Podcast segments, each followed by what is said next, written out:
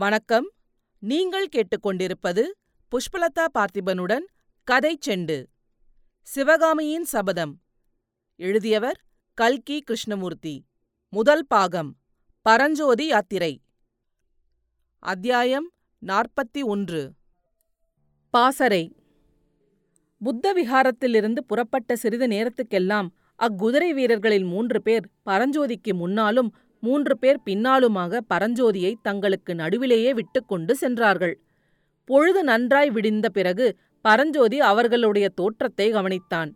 அவர்கள் திடகார்த்திரமுள்ள ஆஜானுபாகுவான மனிதர்கள் என்று தெரிந்து கொண்டான். இந்த வீரர்கள் ஏதோ ஒரு சைன்யத்தை சேர்ந்தவர்களாய்த்தான் இருக்க வேண்டும். முக்கியமான புத்த காரியமாகத்தான் போய்க் கொண்டிருக்கிறார்கள். இவர்களுடன் தன்னை ஏன் அந்த புத்த பிக்ஷு சேர்த்து அனுப்பினார். நேரமாக ஆக பரஞ்சோதியின் மனக்கலக்கம் அதிகமாயிற்று. அவன் அந்த வீரர்களுக்கு முன்னால் போகவோ பின்னால் போகவோ முயன்ற போதெல்லாம் அவர்கள் அதற்கு இடங்கொடுக்காமல் அவனை நடுவிலேயே விட்டுக்கொண்டு போனார்கள். இதை பார்க்க பார்க்க அவன் உள்ளத்தில் தனக்கு இவர்கள் வழிகாட்டி அழைத்துப் போகிறார்களா? அல்லது சிறைப்படுத்திக் கொண்டு போகிறார்களா என்ற சந்தேகம் உதித்தது. ஸ்ரீபர்வதம் வடக்கே கிருஷ்ணா நதிக்கரையில் இருக்கிறதென்பது பரஞ்சோதிக்குத் தெரியும். ஆனால் அதிகாலையில் கிளம்பியதிலிருந்து இந்த வீரர்களோ மேற்கு திசையை நோக்கியே போய்க் கொண்டிருந்தார்கள்.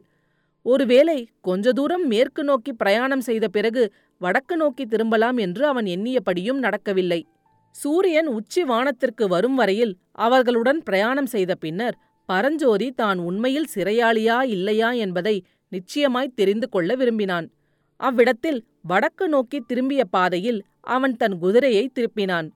கண்மூடி திறக்கும் நேரத்தில் அந்த ஆறு குதிரை வீரர்களும் தன்னை சூழ்ந்து நிற்பதை கண்டான். அவர்களுடைய வேல்களின் முனைகள் அவனுடைய குதிரை மீது உராய்ந்து கொண்டிருந்தன.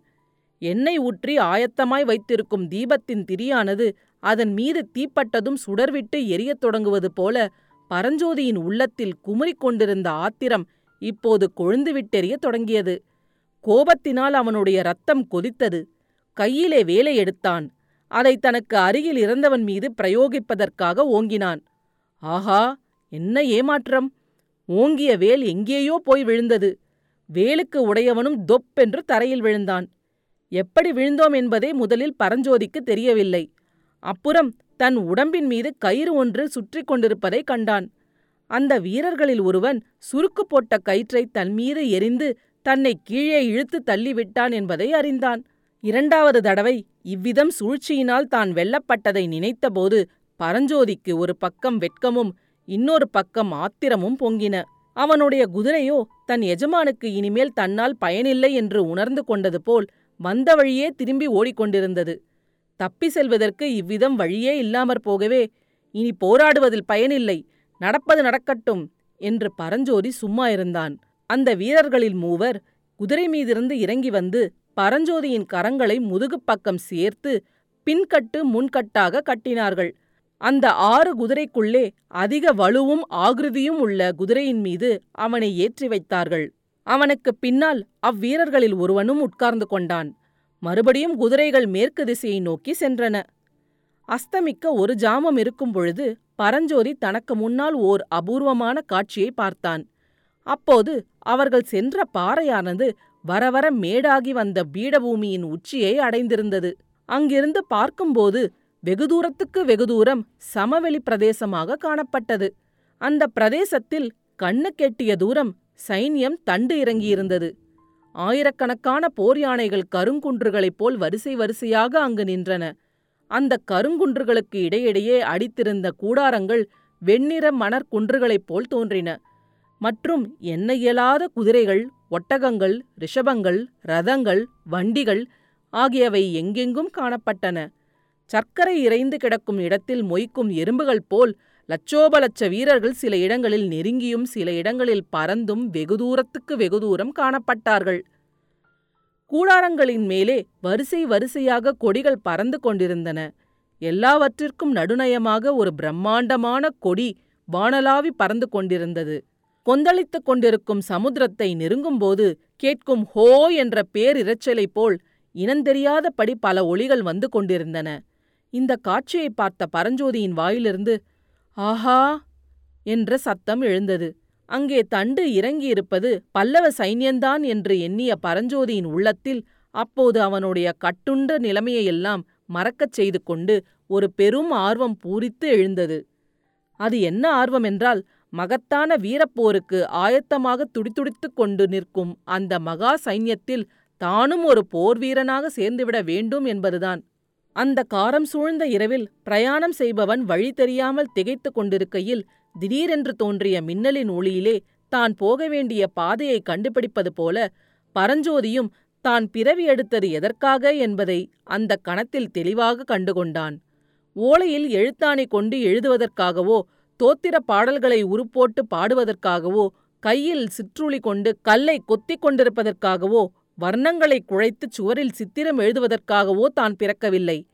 கையில் வாளும் வேலும் கொண்டு போர் முனையில் நின்று எதிரிகளின் தலைகளை பனங்காய்களைப் போல் உருட்டி அவர்கள் நெஞ்சில் வேலை பாய்ச்சி இரத்த வெள்ளத்தில் நீந்தி வெற்றி சங்கு மூழ்கி பகைவர்களை ஹதாஹதம் செய்து விரட்டி வீராதி வீரன் என்ற உலகமெல்லாம் பாராட்டும்படி பெயரெடுப்பதற்காக பிறந்தவன்தான் என்று உணர்ந்தான். இந்த எண்ணமாவது பரஞ்சோதிக்கு எல்லையற்ற குதூகலத்தை உண்டாக்கிற்று. ஆயனர் வீட்டில் புத்தர் சிலைக்குப் பின்னால் ஒளிந்திருந்து அவன் பார்த்த மகேந்திர சக்கரவர்த்தியின் கம்பீர உருவம் அவன் கண்முன்னால் எழுந்தது.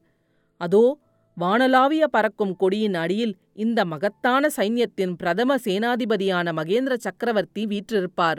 அவர் முன்னிலையிலேதான் தன்னை கொண்டு போய் நிறுத்துவார்கள். சக்கரவர்த்தியின் சந்நிதியை அடைந்ததும் அவர் பாதங்களில் விழுந்து பிரபு பல்லவேந்திரா தங்களுடைய வீர மகா சைன்யத்தில் இந்த பட்டிக்காட்டில் பிறந்த அரியாச் சிறுவனையும் சேர்த்துக்கொள்ள அருள் புரிய வேணும் என்று வேண்டிக் கொள்வதென்று பரஞ்சோதி தீர்மானித்தான்.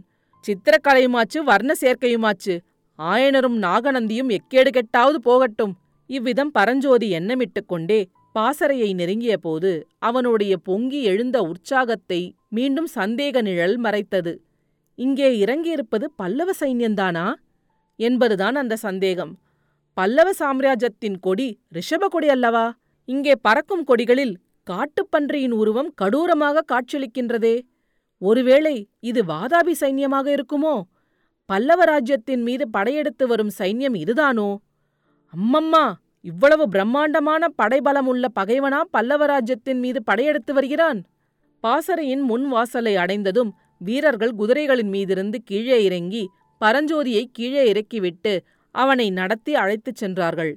பாசறைக்குள் புகுந்து சென்றபோது பரஞ்சோதியின் மனதில் முன்னமே தோன்றியிருந்த சந்தேகம் உறுதியாயிற்று. பாசறையில் ஆங்காங்கு நின்ற வீரர்களின் தோற்றமும் அவர்களுடைய பேச்சின் பாஷையும் இந்த சைன்யம் பல்லவ சைன்யமாக இருக்க முடியாது என்று ஐயமரத் தெரிவித்தன. ஆஹா பகைவர்களின் பாசறைதான் இது. இங்கே வந்து அகப்பட்டுக் கொண்டோமே. தப்பிச் செல்வதற்கு வழியில்லை போலிருக்கிறதே என்று பரஞ்சோதி எண்ணியபோது அவனுடைய சப்த நாடியும் ஒடுங்கின. சற்று முன் உள்ளத்தில் ஏற்பட்ட குதூகலம் நிராசையாக மாறியது. அவன் உடம்பை பிணித்திருந்த கட்டுகள் அப்போது முனைவிடப் பன்மடங்கு அதிகமாக வலித்தன. மனச்சோர்வினாலும் உடல் வலியினாலும் அவன் நிமிர்ந்து நடக்கக்கூட முடியாமல் தள்ளாடவே அவனை அவ்வீரர்கள் இழுத்து கொண்டு போக வேண்டியதாக நேரிட்டது. அப்போது சற்று தூரத்தில் அறிமுகமான முகம் ஒன்று தன்னை நோக்கி வருவதை பரஞ்சோதி கண்டான். அருகில் நெருங்கியதும் அந்த முகம் நேற்று முன்தினம் அவனுக்கு வழித்துணையாக கிடைத்த வஜ்ரபாகுவின் முகந்தான் என்பது தெரிந்தது. முதலில் பரஞ்சோதிக்கு சிறிது உற்சாகம் உண்டாயிற்று. உடனே அவன் மனதில் நாம் இந்த கதியை அடைவதற்கு மூல காரணம் இந்த மனிதன்தான் என்ற எண்ணம் தோன்றியது. வஜ்ரபாகுவோ பரஞ்சோதியை பார்த்து மிக்க அதிசயத்தை அடைந்தவனைப் போல் தம்பி இது என்ன கோலம்? என்றான். பிறகு அவனை அழைத்து வந்த வீரர்களைப் பார்த்து ஏதோ கேட்டுவிட்டு தம்பி பயப்படாதே. சத்யாச்சிரய புலிகேசி மன்னரிடம் உள்ளது உள்ளபடி சொல்லு. உனக்கு தீங்கு ஒன்றும் நேராது என்று கூறினான். வஜ்ரபாகுவின் வார்த்தைகளைக் காட்டிலும் அவனுடைய பிரகாசமான கண்களில் மின் வேட்டை போல் தோன்றிய சமிஞ்ஞையானது பரஞ்சோதிக்கு அதிக தைரியத்தை ஊட்டியது. அடுத்த அத்தியாயத்தில் விரைவில் சந்திப்போம். கதைச்செண்டு பற்றி உங்கள் நண்பர்களிடமும் உறவினர்களிடமும் பகிரவும். உங்கள் கருத்துக்களை கமெண்ட்டுகளில் பதிவிடுங்கள். உங்கள் கருத்துக்களை கேட்க ஆவலுடன் காத்துக் கொண்டிருக்கின்றேன். நன்றி. நீங்கள் கேட்டுக்கொண்டிருப்பது புஷ்பலதா பார்த்திபனுடன் கதை செண்டு.